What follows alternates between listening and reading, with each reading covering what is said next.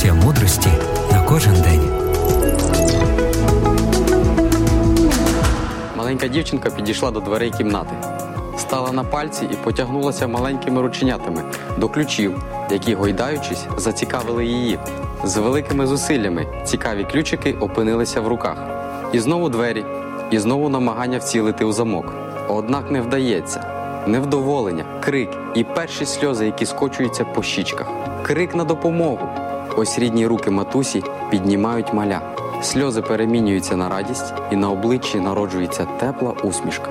І ця усмішка є результатом дитячої наполегливості і витривалості у досягненні мети. Таким чином діти дають приклад для наслідування. А саме, як осягнути щастя. Щодня у житті ми тримаємо ключі до щастя. Однак деколи здається, що воно є недосяжним для нас. Через сумніви і страх ці ключі падають з рук, і ми відчуваємо себе розбитими та нещасливими.